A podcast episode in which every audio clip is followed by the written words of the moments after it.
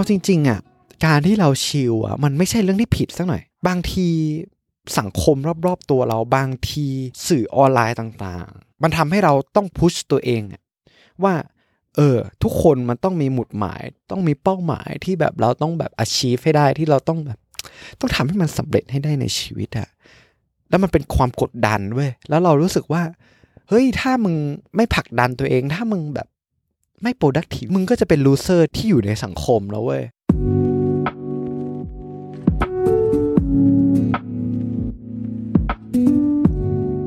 สวัสดีเพื่อนๆทุกคนครับยินดีต้อนรับเพื่อนๆเข้าสู่ เพื่อนกันคุยจนดึกโดยมาอยู่กับผมโฟกนภัทรนะครับ ที่จะมาคอย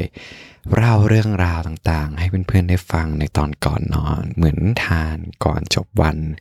ที่จะทำให้พวกเราเนี่ยตกตะกอนความคิดไปพร้อมๆกัน ผมก็หวังว่าเรื่องราวที่ผมได้มาแชร์ จะทำให้เพื่อนๆนะครับ นอนหลับได้สบายมากขึ้น แล้วก็ตื่นขึ้นมาด้วยรอยยิ้ม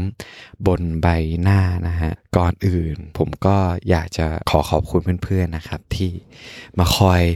ให้กำลังใจนะฮะแล้วก็มาคอยรับฟังมานั่งพูดคุยกันในทุกๆอาทิตย์นะฮะผมก็ต้องขอขอบคุณเพื่อนๆมาก เราก็รู้สึกดีทุกครั้งนะที่ได้มาแชร์เรื่องราวกับเพื่อนๆแล้วก็รู้สึกดีทุกครั้งมากๆอีกเช่นกันที่เราเห็นเพื่อนๆที่แชร์พอดแคสต์นี้ให้กับเพื่อนๆคนอื่นได้ฟังกันนะมันรู้สึกอิ่มเอมใจอย่างบอกไม่ถูกที่เราเห็นว่าเพื่อนๆเห็นว่าสิ่งที่เราได้มาแชร์กับมันมีประโยชน์ มันเป็นรางวัลที่มันทำให้เรา รู้สึกว่ามันคุ้มค่ามากกับการที่แบบเราได้มา นั่งพูดคุยเป็นเพื่อนของเพื่อนๆในทุกๆอาทิตย์นะฮะผมก็ต้องขอขอบคุณมากๆจริง ๆ ก็ผ่านมาแล้วนะฮะหนึ่งอาทิตย์ที่ผ่านมาในการที่เราได้ย้ายมาอยู่ที่เมืองเดเวนพอร์ตนะฮะทางตอนเหนือของแทสเมเนียก็ต้องบอกว่ามันมีอะไรหลาย ๆ อย่างที่มันเปลี่ยนแปลง กับตัวเรา การเปลี่ยนแปลงอย่างแรกเนี่ยก็คือที่อยู่ของเราใช่ไหมที่เราได้มาอยู่ที่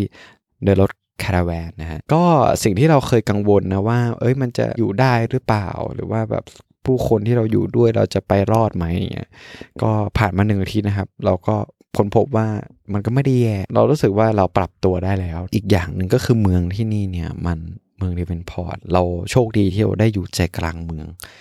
มันก็เลยสะดวกสบายไปหมดเลยครับ ในการที่เราไปซื้อของที่ร้านซูเปอร์มาร์เก็ตอะไรต่างๆ ไม่ได้ต้องนั่งรถประมาณแบบ 20นาที 30นาทีเพื่อไปซื้ออีกแล้วนะ อยู่ที่นี่เนี่ยห้านาทีก็ถึงแล้วนะ ก็เป็นอะไรที่สะดวกสบายมากๆเลย เราก็รับรู้ได้เลยว่ามันก็ทำให้เราเนี่ย มีแนวโน้มที่จะใช้เงินมากขึ้นด้วย เพราะว่ามันสะดวกสบายไง มันอยู่ตรงใจกลางเมืองใช่ไหมเออ แล้วก็การเปลี่ยนแปลงที่ท้าทายที่สุดของเราในอาทิตที่ผ่านมาก็คือเรื่องของงาน งานที่เราได้มาทำที่นี่เนี่ย คือมันมีวลีหนึ่งที่เราพูดกับเพื่อนๆอยู่เสมอนะก็คือ better than nothing เนี่ยผมบอกกับเพื่อนๆอย่างนี้คือว่าไองานที่เราทำอยู่มันดีกว่าเราเราไม่มีงานทำเว้ยทำไมเราถึงพูดอย่างนั้น ก็เพราะว่า งานที่เราทำมันเป็นงานที่เราแบบเหมือนเก็บผลผลิตเขาเรียกว่าเป็น beet root ก็คือคล้ายๆกับเราเรียกว่าเหมือนมันแก้วอะงานที่เราทำก็คืองานที่เราต้องดึงต้องดึงไอไอไอบีทรูทนั่นแหละออกมาจากดินใช่ไหมให้เราก็ตัดไอส่วนที่มันเป็นแบบต้นไม้ออกปุ๊บแล้วก็ให้เหลือแต่แต่ลูกบีทรูทอะเออแล้วก็เอาใส่ตะกร้าอย่างเงี้ยลักษณะงานที่เราทำมันเหมือนกับงาน strawberry picking ที่เราเคยทำที่เอ่อ South Tasmania นะ มันเป็นงานที่เราต้องเหมือนนั่งยองๆ หรือว่าคุกเข่าอยู่กับดินอย่างเงี้ยประมาณแบบเจ็ดชั่วโมงแปดชั่วโมงตลอดเวลาเออแต่ว่ามันก็หนักไม่เท่าสตรอเบอรี่แหละ แต่ทุกๆ ครั้งที่เราเสร็จงานอะสิ่งที่เราค้นพบเลยก็คือว่าเราไม่มี energy อะไรที่จะทำอะไรเลยเว้ยมันล้าไปหมดทั้งตัว แล้วทีนี้เราไม่เคยคิดว่าอยากจะนอนหลับประมาณแบบสองทุ่มอะ แต่มาทำงานนี้ก็คือแบบไม่มีความรู้สึกที่จะอยากทำอะไรเลย เพราะฉะนั้นก็คือว่ามันก็เป็นงานที่ค่อนข้างหนักพอสมควร เราก็เลยบอกกับเพื่อนๆว่า เพื่อนที่เราทำงานด้วยคือ better than nothing นั่นแหละ แล้วก็แต่ก็โชคดีครับ ก็คือเราก็เจอเพื่อนเจออะไรที่แบบมาจากส่วนใหญ่ เขาจะมาจากอินโดนีเซีย อืมก็เป็นเพื่อนที่ดีมาก ๆเลย แล้วก็ เจอกับเพื่อนร่วมงานมาจากหมู่เกาะที่อยู่ในหมู่เกาะแปซิฟิกอย่างเงี้ย แล้วสิ่งที่แบบน่าสนใจมากก็คือว่า พอเขารู้ว่าเรามาจากเมืองไทยอะเขาพูดว่าพี่มาก แล้วก็แบบอะไรวะพี่มาก อ๋อ เขาบอกว่าเขาเคยดูหนังพี่มากเว้ยพี่มากที่มาริโอมาเลอร์เล่นอะ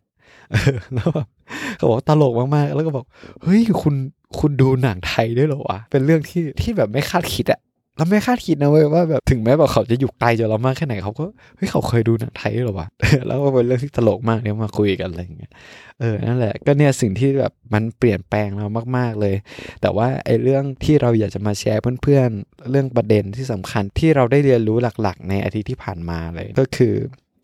ในเรื่องของความสมดุลเว้ยเราต้องบอกนะว่า ในช่วงที่ที่ผ่านมาเราเจอการเปลี่ยนแปลงอะไรหลาย ๆ อย่างที่เกิดขึ้นในชีวิตเราใช่ไหมอีกอย่างหนึ่งที่นอกเหนือจากการเปลี่ยนแปลงเหล่านั้นก็คือ ในเรื่องของการที่เราได้เข้าใจตัวเองมากขึ้นดีกว่า คือว่าในตอนที่ผมกำลังอัดพอดแคสต์อยู่เนี่ยมันเป็นช่วงของวันหยุดยาวเว้ยคือช่วงเนี้ยที่ออสเตรเลียมันเหมือนเป็นวันอีสเตอร์ผมก็ไม่รู้ว่ามันคืออะไรหรอกนะ แต่ว่าทีนี้ พวกงานฟาร์มพวกอะไรเงี้ยเขาก็จะไม่ให้ทำงาน เขาก็จะหยุดงาน เพราะว่าที่นี่กฎหมายของเขาคือถ้าเราทำงานเหมือนในวันนักขัดอะ่ะเออก็จะได้เงินเยอะใช่ไหมเขาก็ต้องแบบคูณสองไปอย่างเงี้ยอืมซึ่งเขาก็เลือกที่จะหยุดงานดีกว่า แล้วพอเราหยุดหยุดงานเนี่ย เราได้หยุดงานยาวไว้สี่วัน แล้วพอเราได้หยุดงานสี่วันอะเราได้กลับมาดูดูซ้ำนะ ก็คือซีรีส์ใน Netflix เรื่อง House of Cards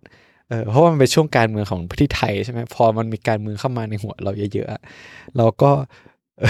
อยากดูซีรีส์การเมืองแล้วก็ไปนั่งดู พอไปดูเสร็จชิบหายละคือติดเว้ยสองวันที่แล้วแล้วก็เมื่อวานอะเราก็แบบนั่งดูถล่มทลายแบบว่า ไม่หยุดไม่หย่อนเว้ยแล้วเชื่อไหมว่ามันเป็นโมเมนต์ที่แบบ เราดูจนเราอดนอนอะเออ แล้วมันตื่นแบบตื่นสายมากๆ แล้วสิ่งที่มันเกิดขึ้นก็คือว่าพอเราตื่นสายเรา เรารู้สึกแบบแย่กับตัวเอง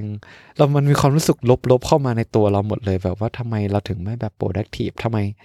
ไอสิ่งที่เราแบบวางแผนไว้แล้วทำไมเราถึงไม่ทำแล้วทำไมเราถึงต้องเป็นคนที่แบบว่า ควบคุมตัวเองไม่ได้อะไรอย่างนี้วะเออ มันก็มีการต่อว่าตัวเองเยอะแยะมากมายเลยเว้ยมันเป็นความรู้สึกที่แบบดาวอีกแล้วอะดาวมากๆอะ เพราะว่าเราแบบเราก็มีเป้าหมายของเราเนาะว่าเออเราอยากจะทำให้มันถึงจุดนี้จุดนี้มีภาพในหัวเราว่าเราอยากจะเป็นคนแบบไหนอะไรเงี้ยแต่ว่าพอมันถึงวันหยุดแบบวันที่เราเสพติดซีรีส์จนเราไม่สามารถที่จะควบคุมตัวเองได้ในบางส่วนนะนะมันเป็นการชิลที่แบบชิลมากๆอะ่ะเออเราก็แบบว่าทำไมเราถึงต้องรู้สึกอย่างนี้อีกแล้วอะมันเป็นตลอดเว้ยแล้วเรามันก็มันเป็นคำถามที่เราแบบ มาถามตัวเองมากๆอะ อย่างเมื่อวานเราก็มานั่งคิดกับตัวเองนะมานั่งแบบว่าเฮ้ยทำไมมึงต้องแบบ รู้สึกดาวอะ แล้วในระหว่างที่ผมกำลังออกกำลังกายเว้ยแล้วก็มันมีอะไรความคิดอะไรหลายอย่างเข้ามาในหัวว่าเฮ้ยทำไมอะเราถึงต้องรู้สึกแย่ด้วยวะทั้งๆทที่มันเป็นวันพักผ่อนของเรา แล้วทำไมเราถึงต้องรู้สึกแบบต่อว่าตัวเองด้วยวะทั้งๆทที่ บางทีแล้วมันก็ต้องโอเคป่ะที่เราจะต้องแบบมีเวลาพักผ่อนที่เราต้องมาแบบทำอะไรที่มันตามใจตัวเองบ้าง อยู่ดีก็มันก็มีความคิดอีกความคิดหนึ่งเข้ามาว่า เฮ้ย หรือว่าเราเป็นพวกแบบ toxic productivity วะเพื่อนๆเคยได้ยินไหม toxic productivity อะมันก็คือเหมือนการที่แบบเราเสพติดกับคำว่า productivity อะในการที่แบบว่าเราต้องต้อง maximize วันของเราอะให้มันให้มันเต็มไปด้วยผลลัพธ์ที่เราต้องการ ให้มันเต็มไปด้วย การกระทำที่นำไปสู่เป้าหมายที่เราตั้งใจไว้ในชีวิตออต่อความสำเร็จในชีวิตของเราอะไรเงี้ยจนบางครั้งมันทำให้วันที่เราไม่ทำตามถึงเป้าหมาย หรือว่าวันที่แบบเราควรที่จะต้องพักผ่อน มันกลับทำให้เรารู้สึกว่าทำไมเราถึงไม่ productivity วะมันเหมือนแบบว่าวันนั้นมันขาดอะไรไปบางอย่างเหมือนแบบว่าเออเราชิลไม่ได้อะ ทุกวินาทีทุกนาทีของเรามันต้อง เราต้อง maximize มันเราต้องทำให้มันแบบ มีผลลัพธ์อะไรบางอย่างเกิดขึ้นในชีวิตอะไรเงี้ยเออ แล้วแล้วมันก็ส่งผลทำให้เรารู้สึกแบบว่าถ้าวันไหนเราไม่ทำเราจะรู้สึกแย่กับตัวเองไหมแล้วก็มองว่าเราเป็น toxic productivity แล้วเราเราเสพติดกับการที่แบบสังคมรอบๆ ตัวเราบอกว่าเราต้องแบบ productive productive หรือเปล่าวะเราก็คิดว่าเราน่าจะเป็นบุคคลหนึ่งที่เสพติดเรื่องนี้มากๆเลยจนมันเลยเป็นผลลัพธ์ที่ทำให้เรารู้สึกว่า เฮ้ยทำไมเราถึงรู้สึกแย่ในวันที่แบบเราเลซี่ในวันที่เราขี้เกียจหรือว่าในวันที่แบบเรานั่งดู Netflix ทั้งวันทั้งคืนวะแล้วจริงๆเนี่ยพอเรามาแบบพูดคุยกับตัวเองนะเราก็รู้สึกว่า เอาจริง ๆอะการที่เราชิลอะมันไม่ใช่เรื่องที่ผิดสักหน่อย บางทีสังคมรอบๆตัวเราบางทีสื่อออนไลน์ต่างๆ มันทำให้เราต้องพุชตัวเองว่า เออ ทุกคนมันต้องมีหมุดหมาย ต้องมีเป้าหมายที่แบบเราต้องแบบ achieve ให้ได้ที่เราต้องแบบ ต้องทำให้มันสำเร็จให้ได้ในชีวิตอะแล้วมันเป็นความกดดันเว้ยแล้วเรารู้สึกว่า เฮ้ยถ้ามึงไม่ผลักดันตัวเอง ถ้ามึงแบบไม่ productive มึงก็จะเป็น loser ที่อยู่ในสังคมแล้วเว้ย คนเขาก็จะมองแบบมองมึงต่ำมองแบบว่า เอ้ยมึงไม่มีอะไร เรารู้สึกว่าความรู้สึกนั้นแหละ มันเลยทำให้เรา เราพุชตัวเองเรากดดันว่า เฮ้ยในทุกๆวันนะมึง มึงต้อง มึงต้องทำอะไรสักอย่างที่พิสูจตัวเองที่พิสูจน์ตัวเองว่ามึงอะเป็นคนที่ productivity ที่มึงต้องแบบเป็นคนที่เดินในหนทางที่แบบเราต้องประสบความสำเร็จในชีวิตอะเออ แล้วบางครั้งไอความรู้สึกเหล่านั้นน่ะ มันกดเราจนเราบอกตัวเองว่าเฮ้ยแค่กูเป็น loser วะทำไมเราถึงควบคุมไม่ได้ทำไมแบบวันนี้เราถึงแบบไม่ได้ผลผลิตอะไรกับ ความสำเร็จที่เราควรที่จะถึงตรงนั้นเลยวะแต่จริง ๆ แล้วว่าเราต้องควร chill เว้ย บ้างอะเราเป็นมนุษย์อะเราคิดว่าเราก็ต้องควรที่จะ treat ตัวเองให้ให้มันอ่อนโยนมากขึ้น บางทีเราควรที่ต้องดื่มด่ำำช่วงเวลาที่ที่เราไม่ต้องคิดอะไร ช่วงเวลาที่เราแบบทำตามใจของตัวเองบ้าง ในการที่เราจะเริ่มปล่อยวางว่าเอาจริงไอความสำเร็จที่เราตั้งไว้มันมันไม่จำเป็นที่มันจะต้องได้มาเร็วอะในการที่เราเรียนรู้ในการที่จะชิลในระหว่างทางเรียนรู้ในการที่จะพักผ่อนร่างกายตัวเอง พักผ่อนจิตใจตัวเอง ทำตามใจตัวเองบ้างในบางช่วง ถึงแม้ว่ามันบางครั้งไอ้โมเมนต์นั้นมันจะทำให้เราไปถึงเป้าหมายเราช้าหน่อย แต่ถ้าเรามองในมุมมองระยะยาวอะพอเราเรียนรู้ในการที่จะโอเคกับตัวเองในช่วงที่เราแบบชิลอะเออมันก็จะเหมือนบ่อน้ำในระหว่างทางให้เราเดินไป แล้วก็ชื่นชมกับมัน เอามาดื่มกินมัน แล้วมันจะทำให้เราสามารถที่จะเดินทางในทางที่เราต้องการจะไปได้มั่นคงขึ้น ได้มีความสุขมากขึ้น บางทีเราต้องเรียนรู้ที่ enjoy อะกับโมเมนต์ที่เราชิลแต่เราก็เรียนรู้อีกเช่นกันว่า อะไรที่มันสุดโต่งเกินไป มันก็จะนำพามาถึงความรู้สึกแย่ๆกับตัวเอง อย่างเช่นถ้าเราชิลเกินไปอย่างที่เราเคยชิลในวันสองวันที่ผ่านมาคือแบบ ดูหนัง Netflix ทั้งวีทั้งวันอะไรเงี้ยในท้ายที่สุดอะมันก็ไม่มีความสุขแล้วเว้ยเพราะว่ามันสุดโต่งเกินไป ในท้ายสุดเราก็จะมาตั้งคำถามตัวเองว่า แล้วแก่นแท้ของชีวิตกูอยู่ตรงไหนวะเกิดมาเพื่อมานั่งดู Netflix ทั้งวันทั้งคืนหรือเปล่าอย่างเงี้ยเราก็จะรู้สึกแย่ตัวเอง แต่ในบางครั้งในการที่เรา push ตัวเองมากเกินจนเกินไปเหมือนอย่างเช่น ในทุกวันเราเรารู้สึกเราอยากจะ maximize มันนะบางทีความกดดันตัวเองเกินไปมันทำให้เราอะ ไม่ enjoy กับชีวิตที่เรามีเว้ยไม่ enjoy กับช่วงเวลาที่บางครั้งมันเป็นช่วงเวลาที่เราควร chill อะแต่เราจะรู้สึกว่าเชี่ยกู chill ไม่ได้อะถ้ากู chill มันจะทำให้เราไม่สามารถที่จะประสบความสำเร็จได้เอออะไรความรู้สึกที่มันแย่ตัวเองอะไรเงี้ยเพราะฉะนั้นเรารู้สึกว่าเราต้องหา balance ของตัวเอง หาความสมดุลกับไอ้สองเรื่องนี้ให้ได้อะทั้งเรื่องของการที่เราจะต้อง enjoy ใน moment ที่เราควรที่จะต้องพักผ่อนอีกอย่างหนึ่งก็คือ เราก็ต้องหาสมดุลในการทำงานของเราในการที่จะเราจะไปถึงเป้าหมายเราว่าไอ้จุดที่มันโอเคของเรามันอยู่ตรงจุดไหน บางทีการที่เรา extreme อะไรกับตัวเองเกินไป อย่างทุกคนทั่วไปอย่างเราไงคือเราทำอะไรที่มันเต็มที่เงี้ยเชื่อไหมว่าเราทำวันสองวัน แล้วหลังจากนั้นเราจะไม่ทำมันเลยเว้ยแบบมันเคยมีครั้งหนึ่งเราตอนเราทำพอดแคสต์ใหม่ๆเราอยากจะทำให้พอดแคสต์นี้ประสบความสำเร็จเร็วๆอะไรเงี้ยแล้วก็แบบทำทุกวัน เออ พูดทุกวัน พอเราไม่ได้ผลลัพธ์ไปอย่างที่เราหวังอะแล้วเราแบบเฮ้ยกูเหนื่อยขนาดนี้กูทำงาน ทางนั้นที่เราเรารู้สึกขี้เกียจแต่เราก็ยังมาอัดพอดแคสต์แล้วทำไมผลลัพธ์ไม่เป็นอย่างนี้อย่างนั้นอย่างนั้น ในท้ายที่สุด เราก็แบบเชี่ยเหนื่อยว่ะ เลิก มันก็เลิกแบบไปตามธรรมชาติของมันอะเออเรารู้สึกว่ามันไม่ค่อยมันไม่ค่อยมั่นคง มันไม่ค่อยยั่งยืนเลยเท่าไหร่อะเราต้องหา balance ในการในการวิ่งของเราให้ได้ว่า ความเร็วไหนที่ มันจะทำให้เราสามารถที่จะที่จะวิ่งจากจุด A ไปถึงจุด Z ได้อย่างได้อย่างมั่นคง แล้วก็ไม่ล้มเลิกไปกลางทาง เออ แล้วคิดว่าการหา balance point ตรงนี้แหละ มันมันเป็น point หนึ่งสำหรับเราที่เราต้องเรียนรู้อะแล้วก็พยายามที่จะที่จะหาคำตอบจากมันให้ได้ แล้วก็ปรับเปลี่ยนมันอยู่เสมอ เออ แล้วเรารู้สึกว่าถ้าถ้าเราหา balance ความสมดุลตรงนี้ได้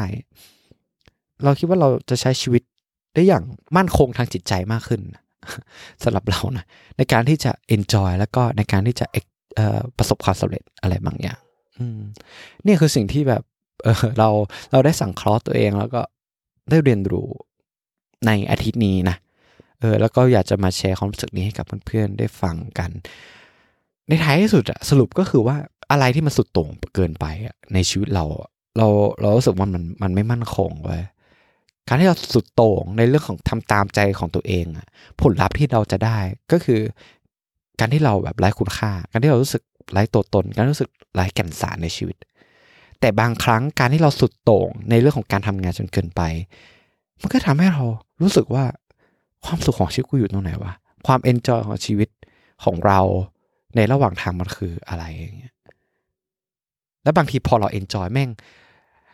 moment ที่เรา enjoy อะเราจะคิดแต่เรื่องงาน เราจะคิดแต่เรื่องแบบว่า เฮ้ย กูกูพลาดอะไรไปเราทำผิดกฎหมายอะไรบางอย่างกับตัวเราอยู่อะทางทางที่มันเป็น moment ที่ เฮ้ย เราต้องควร enjoy กับกับ moment ตรงนั้นสิวะเออ อะไรอย่างนี้เป็นต้นแล้วเรารู้สึกว่า ในท้ายที่สุดเราควรที่จะต้องพยายามที่จะเรียนรู้กับมันอยู่เสมอ ปรับตัวกับมันอยู่เสมอ ก็คือการหาสมดุลระหว่างสองอันเนี้ยให้มันเหมาะกับเรามากที่สุด แล้วในท้ายที่สุดเราก็รู้สึกว่ามันจะทำให้การเดินทางของเราในชีวิตระหว่าง ทางไปจุด A ถึงจุด Z อะมันจะมั่นคงแล้วมันจะ enjoy มากขึ้น มันจะทำให้เราได้มีความสุขในระหว่างทางมากขึ้น แล้วก็ enjoy ไปกับเส้นทางที่เราอยากจะประสบความสำเร็จได้มากขึ้น นั่นแหละคือสิ่งที่เราอยากจะมาแชร์ให้กับเพื่อนๆในวันนี้ก็ถ้าเพื่อนๆคนไหนนะครับชอบ แล้วก็รู้สึกว่าตอนนี้มีประโยชน์กับเพื่อนๆนะ ก็อย่าลืมช่วยกัน กดติดตามนะครับ แล้วก็กดให้กำลังใจด้วยกันให้ดาวใน Spotify Podcast หรือว่ากดให้รีวิวใน Apple Podcast นะครับหรือให้ดีเลยก็คือแชร์ให้กับเพื่อนๆของเพื่อนๆนะมันก็จะเป็นกำลังใจให้กับผมมากจริงๆนะก็สำหรับวันนี้นะผมโฟงนภัทรก็ต้องขอลาไปก่อนนะ ผมก็ขอให้เพื่อนๆนะครับ ได้มีวันที่มีความสุข แล้วก็ขอให้ตื่นมาในทุกๆเช้าด้วยรอยยิ้มบนใบหน้าของเพื่อนๆนะครับสำหรับวันนี้ผมโฟงนภัทร ขอลาไปก่อน แล้วเราเจอกันใหม่ในอาทิตย์หน้าครับ บ๊ายบายไปเจอกันครับ